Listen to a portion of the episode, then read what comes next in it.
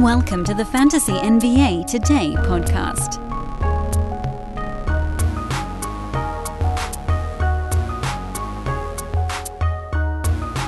Happy September, everybody. We've uh, made it to the now penultimate month before the NBA season start month. We're in true count up mode. I can say it as many times as I want, and eventually it'll make it true. September 1st, it's Friday, wrapping up another week here on Fantasy NBA Today. This, of course, is a Sports Ethos presentation. I am your host, Dan Besbris. I always forget to uh, for those watching on the simulcast on YouTube, I always forget to make that font nice and large there. But that's Dan Besbris, D A N B E S B R I S. SportsEthos.com is the website. I can tell you now, as we open up this show, that the NBA draft guide is ready for launch. In fact, it may be like secretly available if you uh, push the right buttons on the website, you can just kind of maybe find it almost by accident. So this is this weird little window where the marketing team has not done the full rollout yet. And when they do that, the price of everything is going up. So I bring that up because again, you have this basically a last chance to get the NBA Fantasy Pass or the All Sport Fantasy Pass for the prices they are at right now and lock those in for life as long as you just don't turn it off. So you can get the All Sport Fantasy Pass for 7 bucks. That's on its way up to 10. And this could be happening literally at any moment. It's going to come down to whether or not like the Sports Ethos marketing guys can get an email together and the right tweets going so this is your last chance. Stop screwing around. Go to sportsethos.com, click on the premium tab. Get the NBA Fantasy Pass. Get the All Sport Fantasy Pass if you're going to play anything else besides basketball. It's going to come with the Bruski 150. It's got all the good stuff. The NBA Draft Guide has 75 pieces of content in it here already, and it's well on its way to probably about 130, 150 before all is said and done. It is a whopper. It's going to be the best it's ever been. But more than anything, just get it while you're getting it on a discount. Stop waiting. So many of you are waiting. Ah, well. So today's an interesting show in that we don't have a specific topic at hand.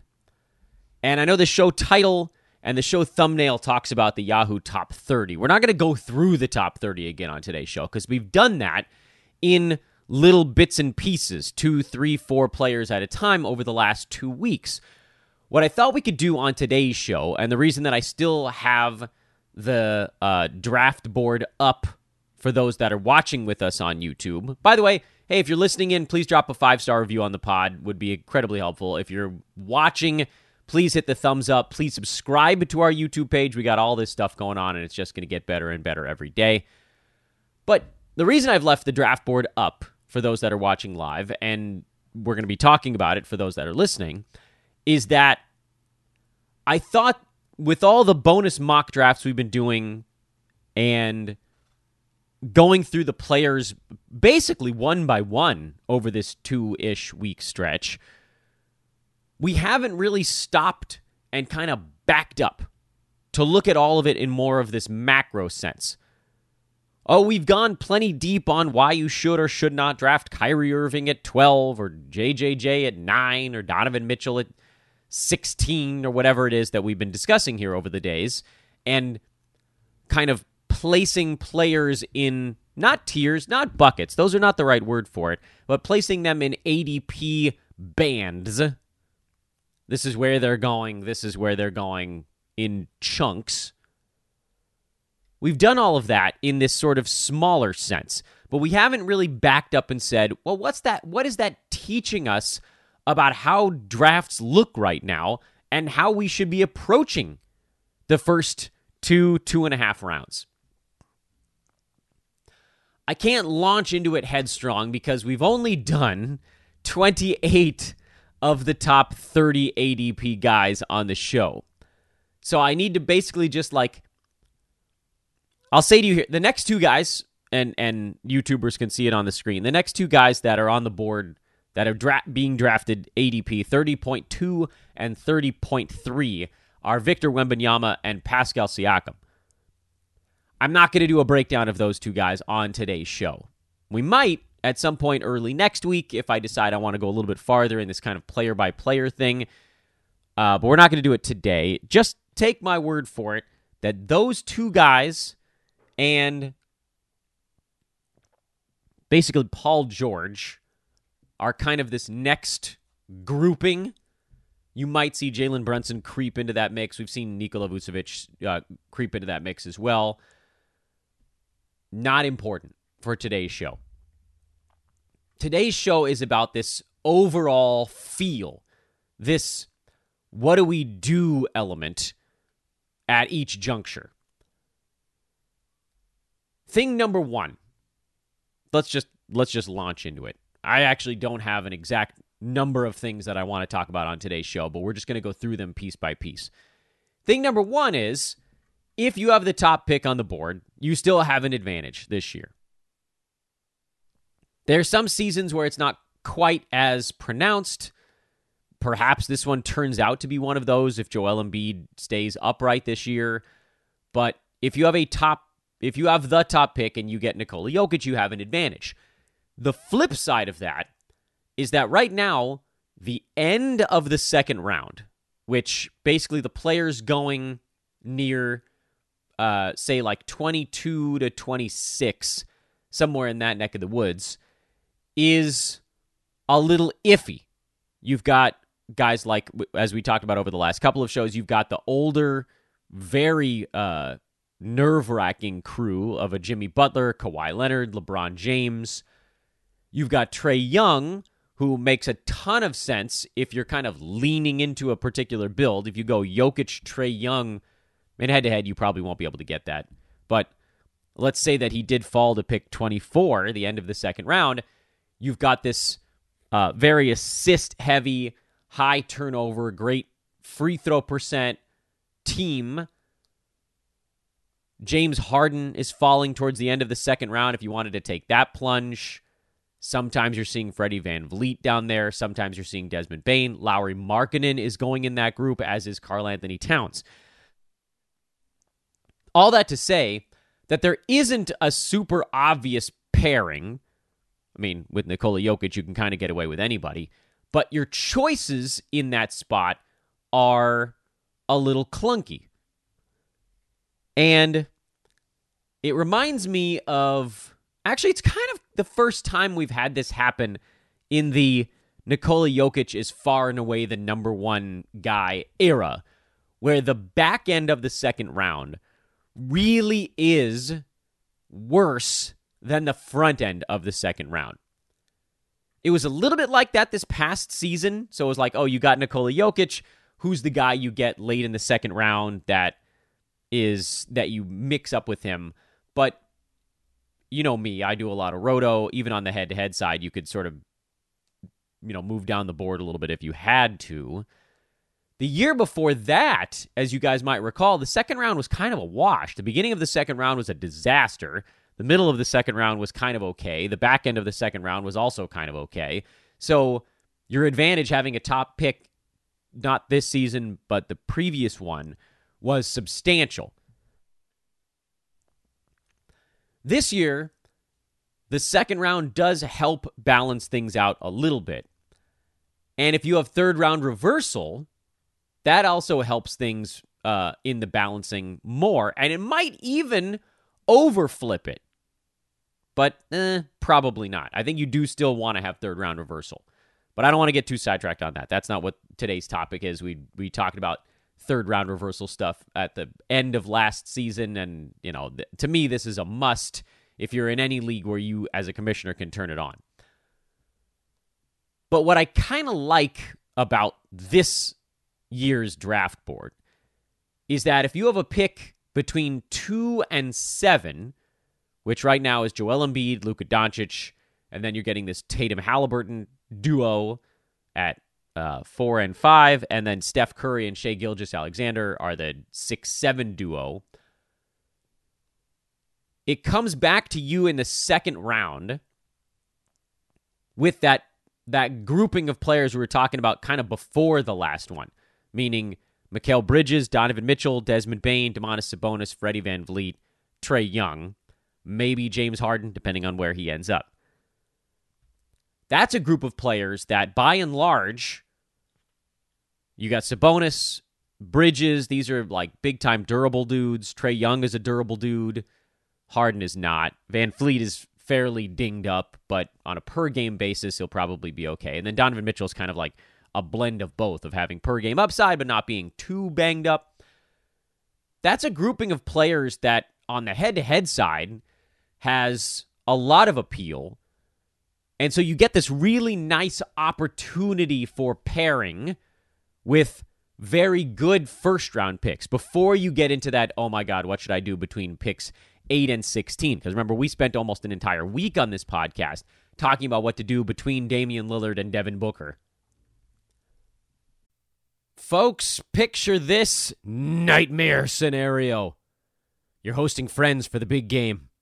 It's neck and neck in the fourth quarter, and suddenly you realize you're out of drinks. Boo, say all of your friends. You start to sweat. Your friends turn on you. You're forced to go on a last second drink run and end up missing the game winning touchdown while in line. Oh no.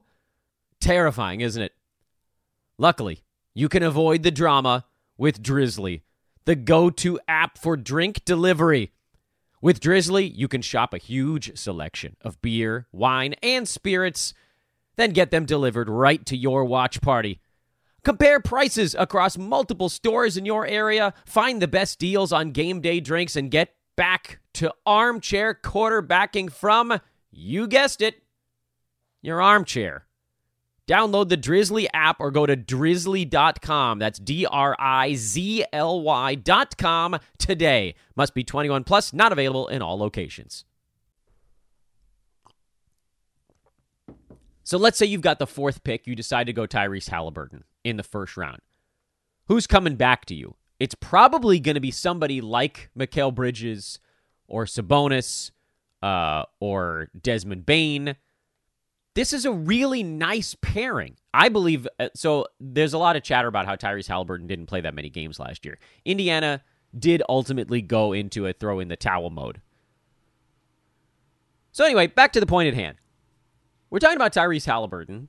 Um, and or just this this grouping of players. I know that this is sort of a broad you guys like the shows where I get really into the weeds on particular players. This is not that kind of show. So apologies in advance if that's what you were looking for. But now on the head-to-head side, having a pick in that like 3 to 7 range is really enviable. Because you have players in the second round that are going to be at your disposal that are generally upright. Some of them are very good with the 10th category. Some of them are just kind of like fine with the 10th category. On the roto side, that's a group of players that are, in my opinion, kind of tougher to pick from. But on the head to head side, someone like Domantas Sabonis is a glorious sort of mid late second round pick because you know he's going to play through stuff and he gets you things in a number of different categories.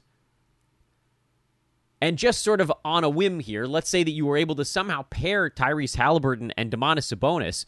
You're probably not going to be all that strong in scoring, but your rebounds are good, your assists are excellent, your steals are fine, your threes are fine, your blocks are kind of low, your percentages are pretty damn good. Free throw could use a little bit of work, I suppose, but Halliburton's good there. Both of these guys are good field goal percent dudes. So you create this nice firm base where again, in head to head, if you're trying to get really good at five or six categories, you're well on your way there. Or if you wanted to go Mikal Bridges there, who's not as great at rebounds and assist, but pair him up with Tyrese Halliburton. Now your team suddenly is good in steals, threes, uh, percentages are both solid, free throw being uh, excellent. You have a weirdly low turnover team at the front end, despite being pretty good in assists. And these guys are probably going to play. You don't have to take a chance on someone like a LeBron James or a Kawhi Leonard or a Jimmy Butler because these guys are falling to you. Now, the nice thing about this area is on the roto side, if you ended up with Halliburton at pick three or four or five or whatever it is at the top of the first round, and you wanted to go at pick 20 or 21, take a shot on Kawhi or Butler or Harden or someone that you know is going to have that per game potential, you can still do that. So to me, that's a really interesting spot to be. I still, after all of this breakdown, think that being between picks 8 and 12 is a severe disadvantage.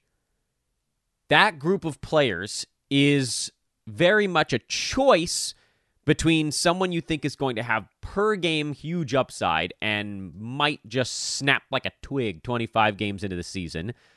I'm looking at you, Anthony Davis and Kevin Durant.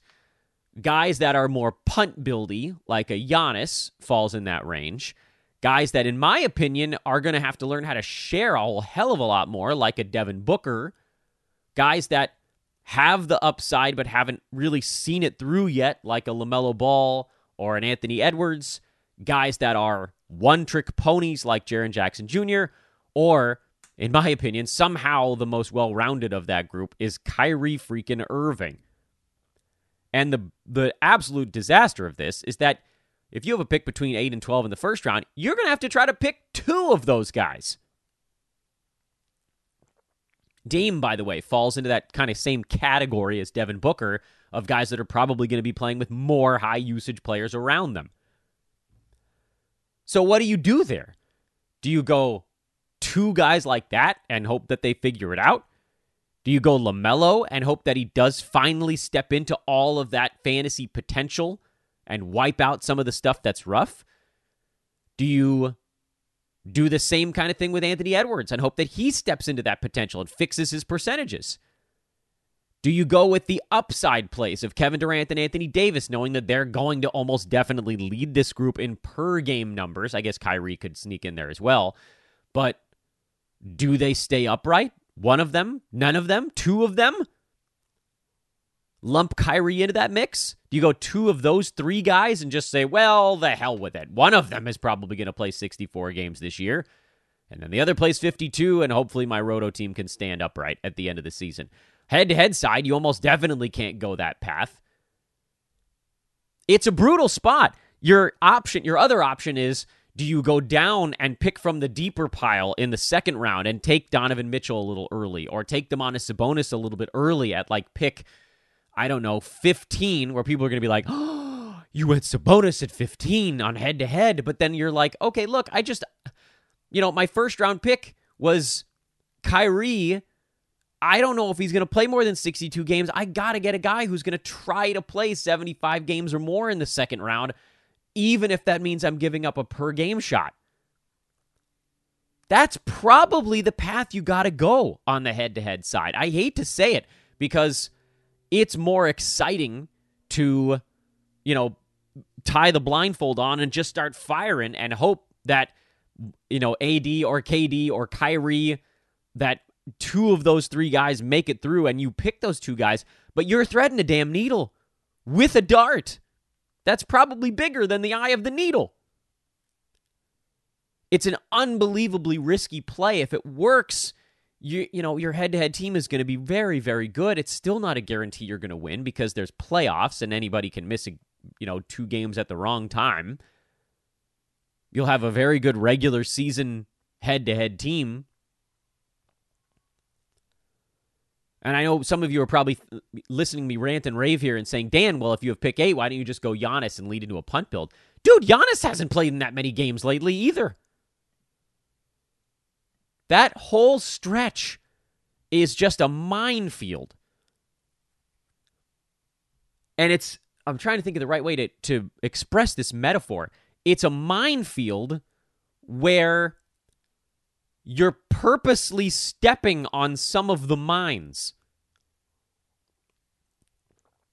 Because you kind of have to. It's not like you could go. I mean, I guess you could if you have like pick 10 and you could be like, look, I'm just going to take two guys that I think are going to play most of their games this year. And, you know, you go Sabonis with your second round pick, which would be 11, 12, 13, 14, 15. So Sabonis at 15, and who are you doing at 10? LaMelo hasn't been upright. Dame is a question mark if he's traded before the season starts. Booker's been hurt. Are you going Anthony Edwards and Domantas Sabonis? Your team has no per game. I mean, you might have not a single first rounder per game on your club at that point. Do you go Donovan Mitchell? He's not a first rounder per game, but he, he's close, I guess. You kind of have no choice but to go with a cross your fingers and pray upside play and then pair that dude up with someone who's a little bit safer, um, lower ceiling, higher floor. So you go low floor, high ceiling with one, high floor, low ceiling with the other. You kind of have to on the head to head side. Roto, all of this stuff becomes a little bit simpler, which I don't think Roto is easier to play. I think most people actually agree that Roto is slightly harder to play um, because you can't just give up on half of the categories and still win your league. Uh, this is one area where playing Roto does make your life a little bit less complicated because you can take a shot on someone who might not play as many games and it won't immediately end your team. You know, I had a number of second and first place clubs last year that had Anthony Davis on them or Kevin Durant on them. It didn't immediately detonate my team. It made it a hell, hell of a lot harder, but at least you could fill in their missed games with somebody else. And their per game production was so great that, you know, it wasn't completely ruining your club. Whereas with head to head, if you just don't have your first or second round pick for a long stretch, your team's going to get whomped almost every week unless you're playing another team that doesn't have their first or second round pick, which is common it's common these days, considering how many games those guys tend to miss. Okay. So, what we've determined here is if you're in a snake draft, you want to probably end up between three and seven, if possible. God help you. If you end up between eight and 12, you probably go one risky play and one non risky play in the second round, even if that means you sort of pull from five or six slots deeper down the board to do it. People are going to look at you like you're nuts, but you got to have someone that's going to actually play their games and be a top 20 some odd guy. Otherwise, you're just doomed. And on Roto, if you really wanted to go crazy, an Anthony Davis Kyrie Irving pair would be very interesting. You wouldn't go through one damn day the whole season without grinding the tops of your teeth off, but it would sure as crap be interesting. There's a lot of pro LaMelo stuff going on out there. You guys know I like LaMelo. I think uh, uh, when he's healthy, he's one of the most interesting players in the NBA to watch because he operates, his passing in particular, operates at a gear higher than most of the other guys out there. And all it would really take for him to jump from top 30 to top 15 is fixing his field goal percent a little bit. I don't know if that happens, is the big question mark there. So does he then become a little bit of a punt build guy? Yeah, maybe. If you're going LaMelo early, you're either going high field goal percent guy in the very next pick, like a Domantas Sabonis, to try to wipe out the issue there, which they do kind of cancel each other out, or you lean into it and go, you know, like a Freddie VanVleet and hope that he makes it through or something to that effect. Like you just you just wear it. There aren't that many awful field goal percent guys at the top of the board. Jayson Tatum, Dame are probably the other ones that you could kind of put in that pocket. James Harden, if you're feeling particularly saucy and want to go that route. So, to me, this is where your strategy begins. If you're in a head to head league and you have the first pick in Nikola Jokic, you're looking for someone at the end of the second round that won't.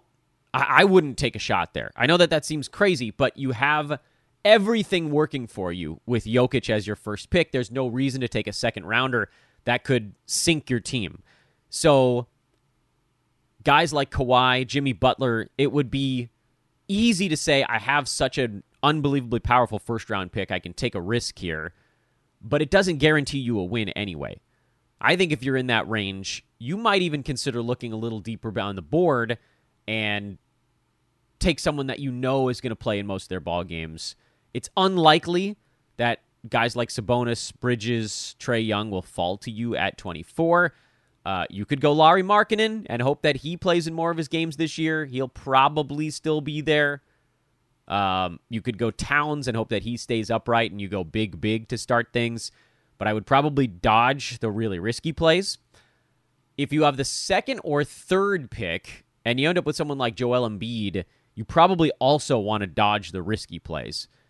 The spot where I think you could go risky a little bit is if you get someone like we talked about, like a Jayson Tatum mid first round who's likely to play in a lot of his ball games. That's where maybe you could go a little riskier in the second round.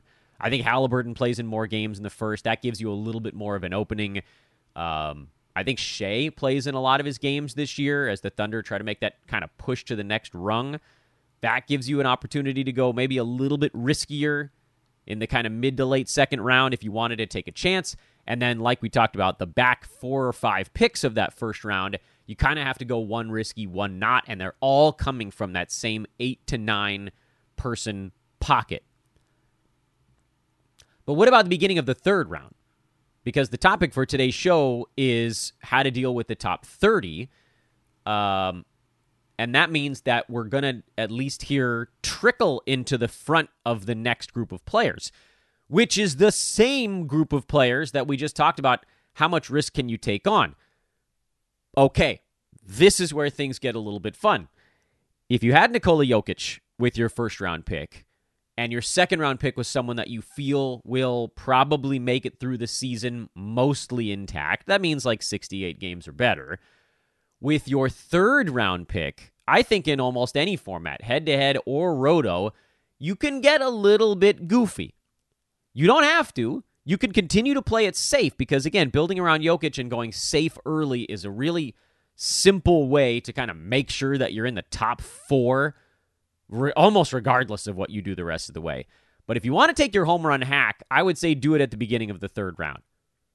That's where, if someone like a Kawhi is still on the board, or a Jimmy Butler is still on the board, or a James Harden is still on the board, that's where you take your shot and see what happens. Pick, I guess it would be 24, 25. You go one guy you think is going to be safer, and you go one guy that's a little bit more daring. And if that one hits, you're almost unstoppable.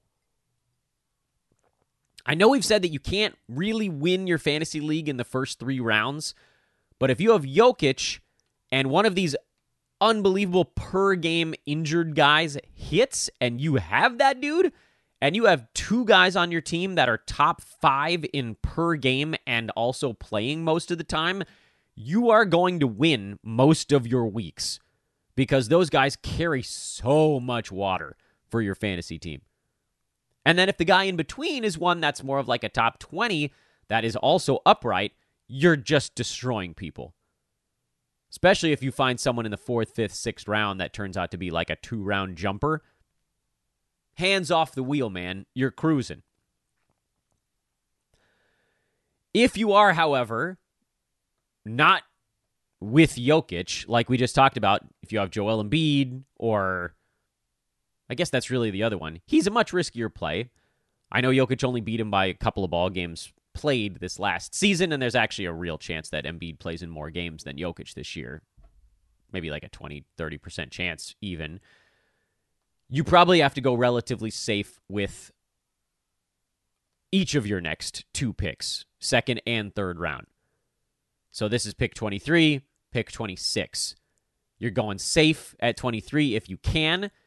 And at 26, because all the guys that are on the board right there are the roto only types, you might want to think about reaching down the board and going for someone like a DeJounte Murray or uh sheesh, even like a Vooch or a Bam. These guys that are not going to blow you away with their per game production, but are notoriously healthy. A lot of centers in that group, by the way. Now, if you're in that next crop, as we move through the board here again, if that you're in like the Jayson Tatum, Tyrese Halliburton grouping, where you've likely collected a first rounder who's going to try to play in a lot of their ball games. And in the second round, you have a choice of risky or not. You probably just do the opposite of that in the third. So if you went safe, safe in the first two, you can probably go a little riskier in the third. That's kind of like what we talked about with Jokic. Go safe, safe, and then you can definitely take a risk. If you have Tatum and you went risky in the second, so like you go Tatum, Harden, or something like that, or uh, Tatum, Kawhi, or Tatum, Butler, then the third, you probably pivot back into safe again. Like we just talked about. Vooch, Bam, guys that are a little farther down the board. DeJounte has been relatively healthy when he's playing for teams that are trying to win. And go that route. Because come the fourth round, fifth round, sixth round, whatever, that's where you're going and you're grabbing the guys that you're eyeballing. Sometimes they're going to be the boring dudes, but you're going for, you're chasing upside after that. Shai and Steph. I didn't really talk much about Steph on today's show. Steph is not a safe play. He's just going at seven in drafts now, but he's not safe. Steph's missed a ton of games lately.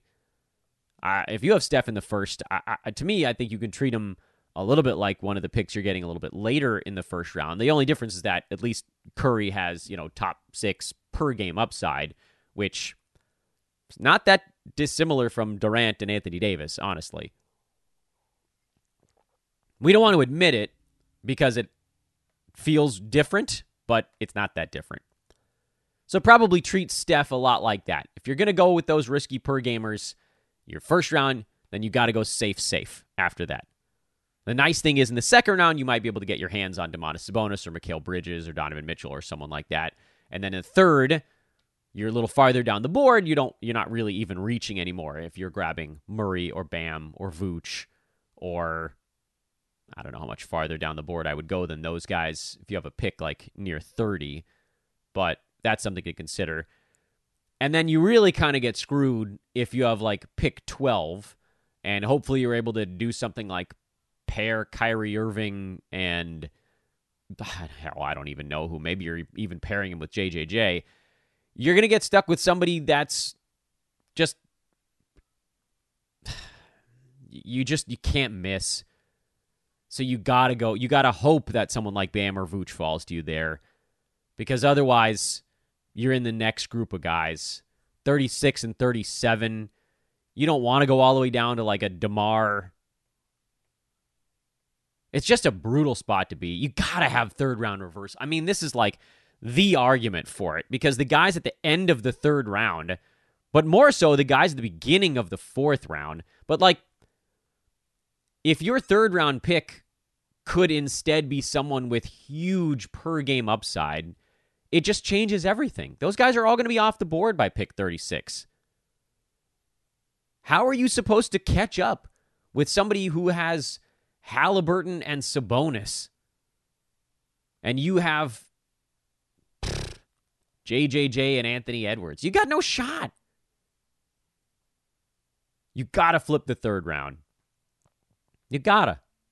You need to be the one picking from Markkanen or Braun or Kawhi or Butler or KAT. And they need to be the ones picking from Bam or Brunson or Fox or Jaylen Brown. It's just, otherwise, it's just not fair. All right, so that's that's what we've learned, I think, so far. We haven't really analyzed picks, you know, twenty nine through thirty six, but I want to get into some of those players next week, and we can kind of figure out maybe there's a way to inch through this. But more than anything, tell your commissioner you want third round reversal. Find a way to do it. Um, I don't know if Yahoo offers that yet. I to do a little exploring myself. But that's how you start your draft in a way that hopefully won't completely obliterate your team with TNT before your draft even starts. Thanks so much for listening, everybody. I forgot to mid show remind everyone to please drop a five star review, or if you're watching, thumbs up and subscribe. We got all these things. I'm going to be doing at least one YouTube show basically every single day between now and when the season starts. Uh, and when my kid is not off school for unknown reasons, we'll also have a mock draft that might be either late tonight or possibly over the weekend but we'll get you that bonus episode at some point. Indeed. I am Dan Besbris at Dan Besbris as I shut down this window so that you guys can uh, see my face and my name if you're watching with us. To those that are listening, again, thank you all for hanging out with us throughout this very long off season, extra week long with the season starting so late. D A N B E S B R I S on Twitter. We'll do a lot of stuff on social media, so please do follow me over there. Sportsethos.com, the website. Go get yourself a premium sub while the price is still low. Have a great weekend, everybody. We'll see you for a mock draft at some point during said weekend. But when? Whenever the hell I can pop free for 20 minutes. Toodaloo for now.